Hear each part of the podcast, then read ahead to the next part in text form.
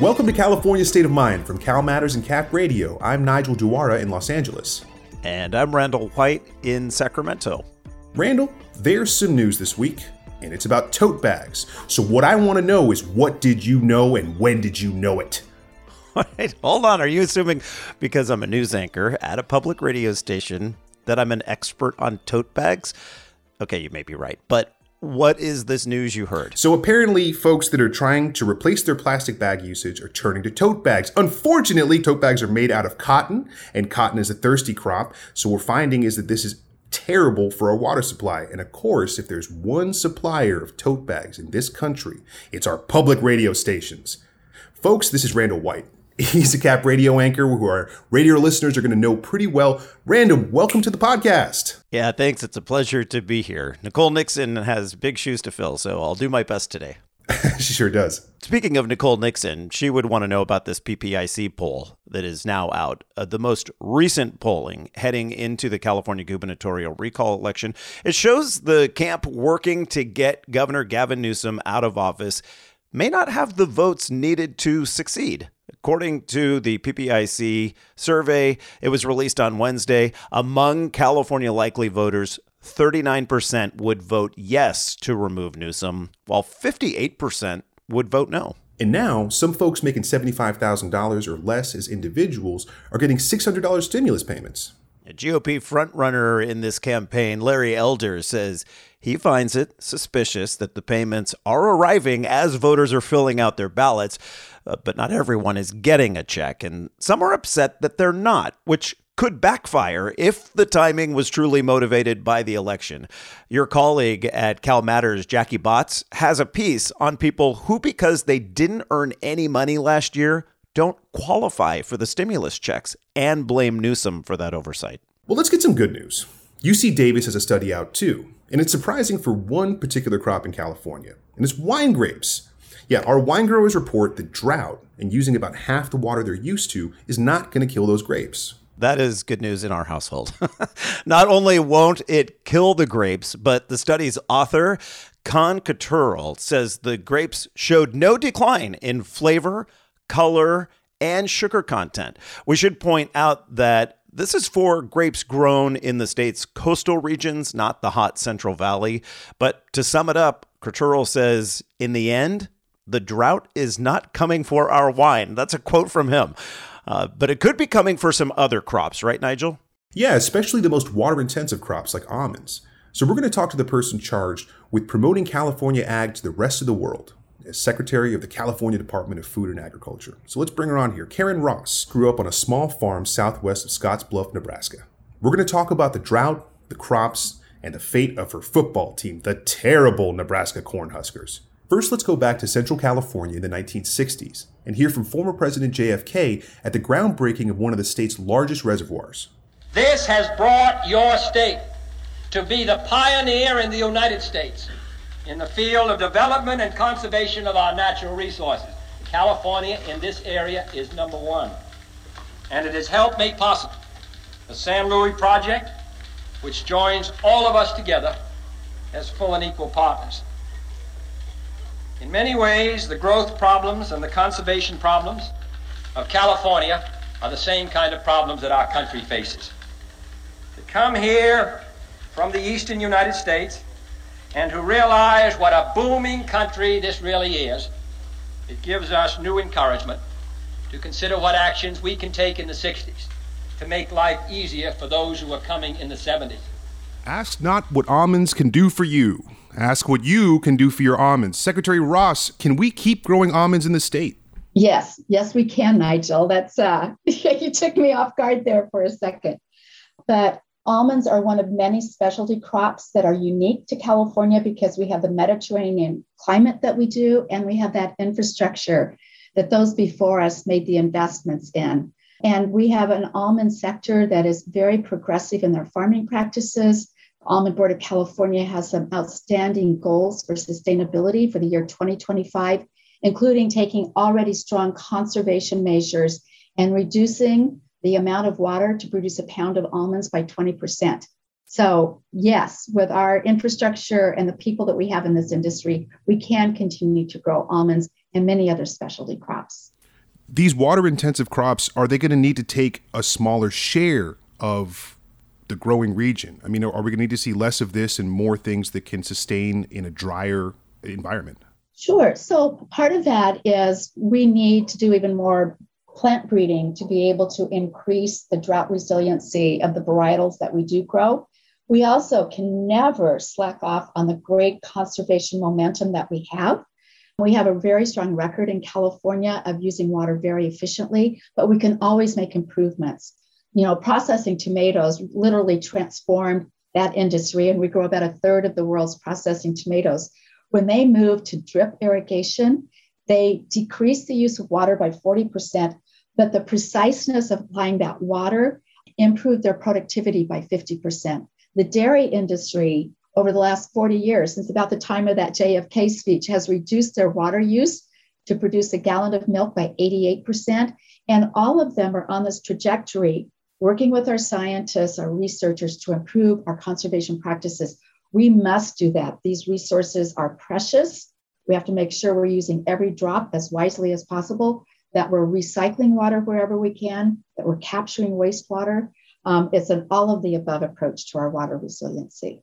So, reform from within the system that exists. We don't need something as radical as just pulling up certain crops, ripping things out of the ground, and restarting in some areas. Oh, Nigel, no, I don't want to. I don't want to naively lead people into. We're going to keep growing exactly the way that we are. We know that we have seen this in every drought. There will be significant reduction in acres that are that are being farmed. So that type of annual fallowing is definitely going to continue to be a part of California agriculture. And with this drought, we also have the first drought with the implementation of the Sustainable Groundwater Management Act, which means we're, we're really looking at not overdrafting our aquifers because we're in the process of restoring balance over a period of time. So we're not going to be able to pump at the same level.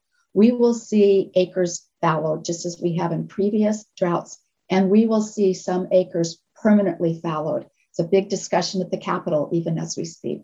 For our listeners, so when we talk about an area going permanently fallowed, we, we're talking about land that will no longer be used for crop production permanently. Yeah, I think it'll be a combination of things. What we don't want is bare ground because that creates air quality issues because of wind and soil erosion. We know we have huge opportunities of strategically siting renewable energy um, projects like solar and wind, and we want to make sure we're putting those on the lands that are most marginal. We know there are tremendous opportunities to enhance wildlife corridors and putting in conservation acres for pollinator habitat and other types of issues. And some of this land can be fallowed so that we can use that for groundwater banking and carbon sequestration. So we have to think about multi benefit land repurposing, including some lands that'll just put crops in that will use less water. Sure, and not to pick on one industry, um, but is there a certain cat but right? Anything before but doesn't matter. Is there a particular crop or set of crops that would be most likely to end up as sort of a fallow field carbon sequestration uh, area, or is it based on geography? Yeah, some of that is going to be geography because some soils are going to be able to draw down carbon, for example, better than others. We have seen historically it's our annual crops, and one of the most significant transformations in California agriculture is, you know, we went 30 years ago from one and a half million acres of cotton to, you know, maybe just a couple hundred thousand acres. But we went from a couple hundred thousand acres of almonds to 1.4 million acres of almonds because we are using that drop of water, which is becoming more expensive and less reliable. You want to dedicate that to the highest economic value. And so that's what's really, you know, the availability of land, the cost and reliability of water, the availability of labor, and what the marketplace is demanding are just a few of the decisions that a farmer is making when they decide which crop they're going to put in. And if it's only going to be an annual crop like cotton, peppers, processing tomatoes, berries, whatever it might be, or if you're going to make that transition to a permanent crop and you're trying to forecast those markets. Or the Iranian embargo ends and the price for pistachios goes through the floor. Is that that's a very thirsty crop, for instance, that's basically only existing here because of politics. So, is there some thought that no, way? Uh, actually, Nigel, I'm going to challenge you on that one because pistachios are a good crop for California. They can thrive on less water, they can thrive in more saline soils. And the world has gotten very accustomed to the high quality of our pistachios. We grow them very, very efficiently and we grow them to really high quality standards. So, you know, I say bring it on, but pistachios have turned out to be a good crop for California.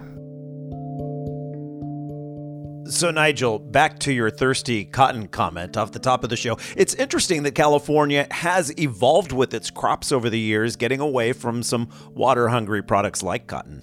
Yeah, cotton was once, I don't know about king, but it was worth it to grow here. Not anymore. But still, the question remains is anything going to stop Big Tote? okay, we're back with more of our interview with Secretary of the California Department of Food and Agriculture, Karen Ross, in just a moment.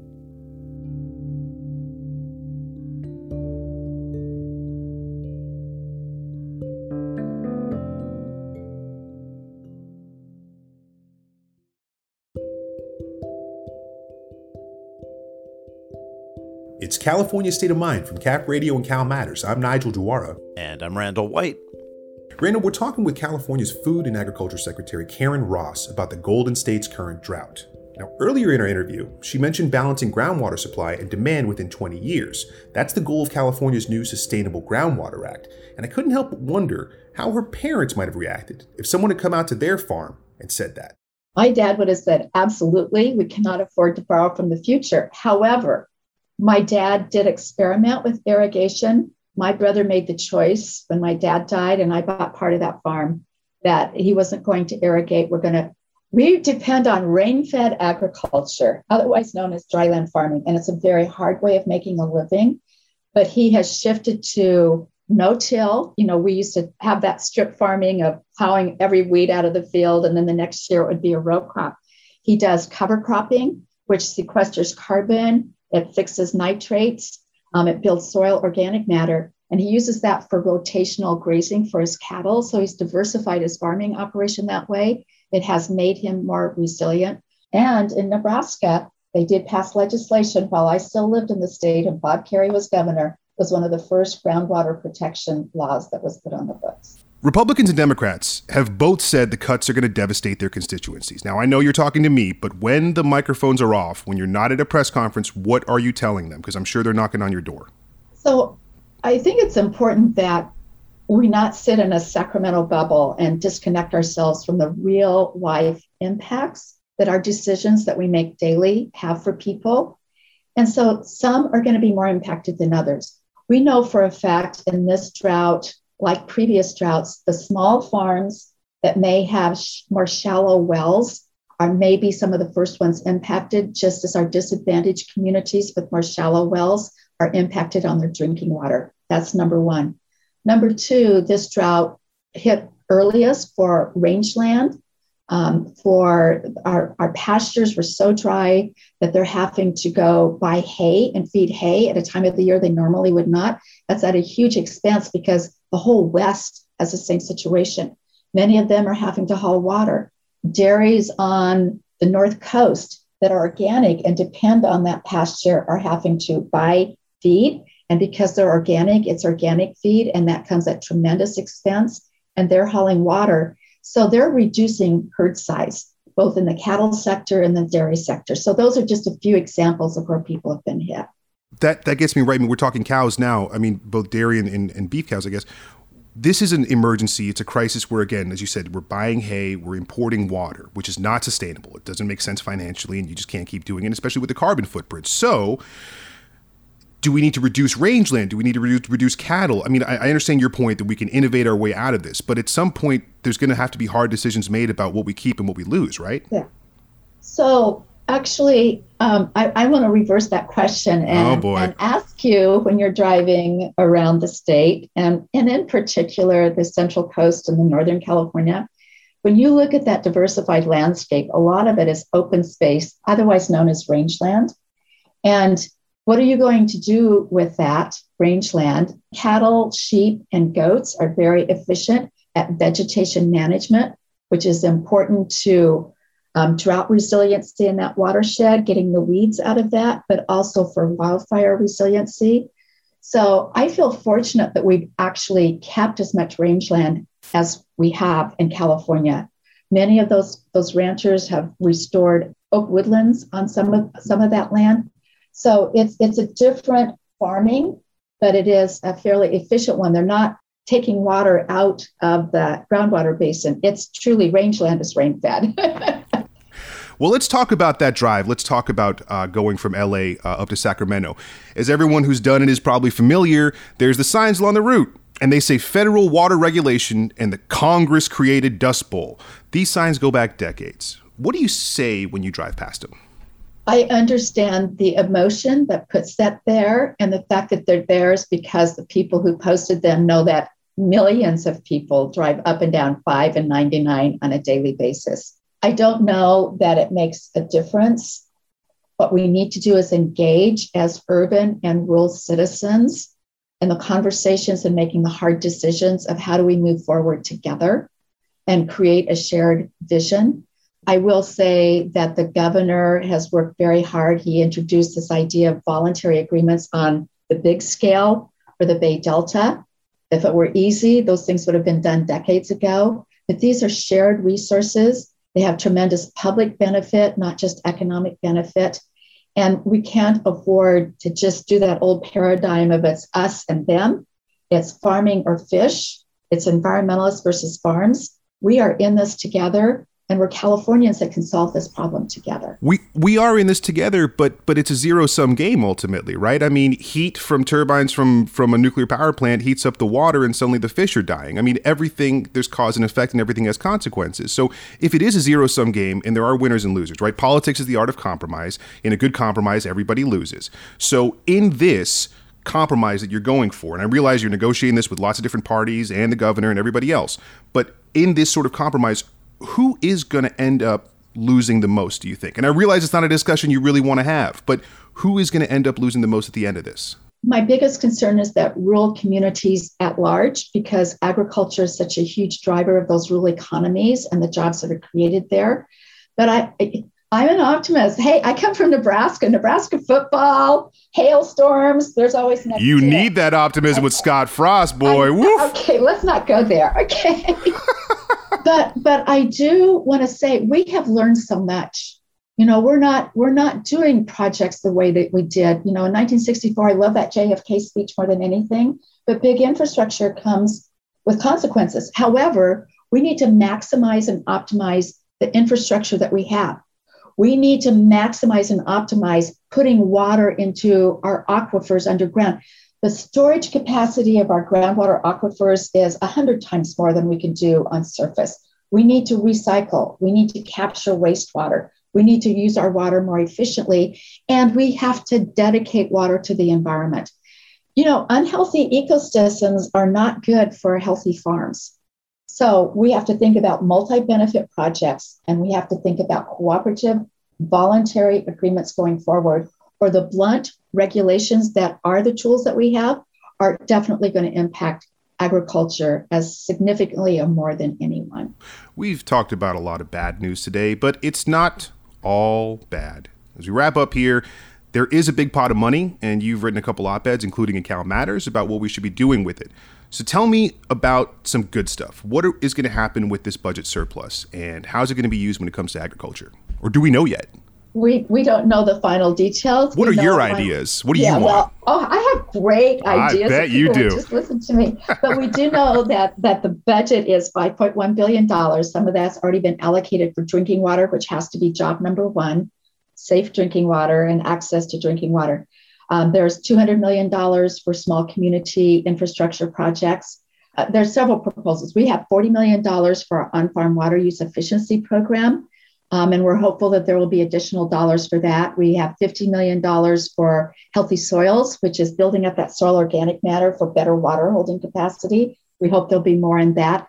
One of the items I think is most important the governor has proposed $500 million for multi benefit land repurposing.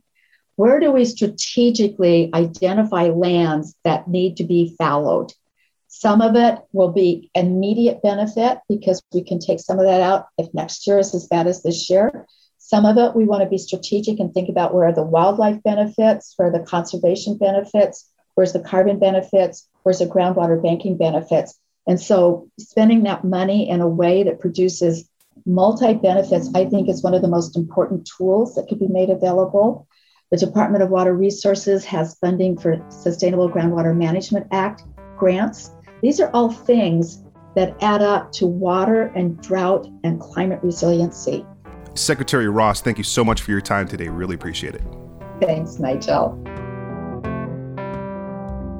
Okay, Nigel, a lot to digest there, including how you feel about the head coach for Nebraska football. yep, Scott Frost. He is the coach for now. And that's California State of Mind for this week. Thank you all for joining us, and we'll see you next time. Have a good week.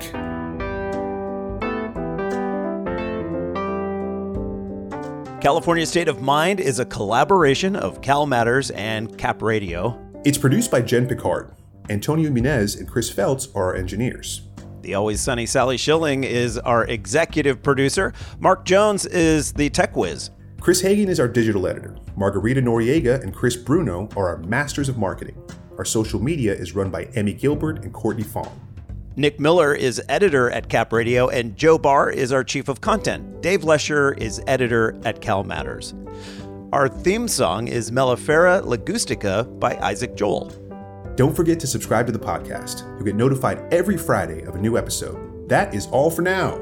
Yeah, thanks for listening to California State of Mind, and we'll see you next week. Support for California State of Mind comes in part from Sierra Nevada Brewing Company.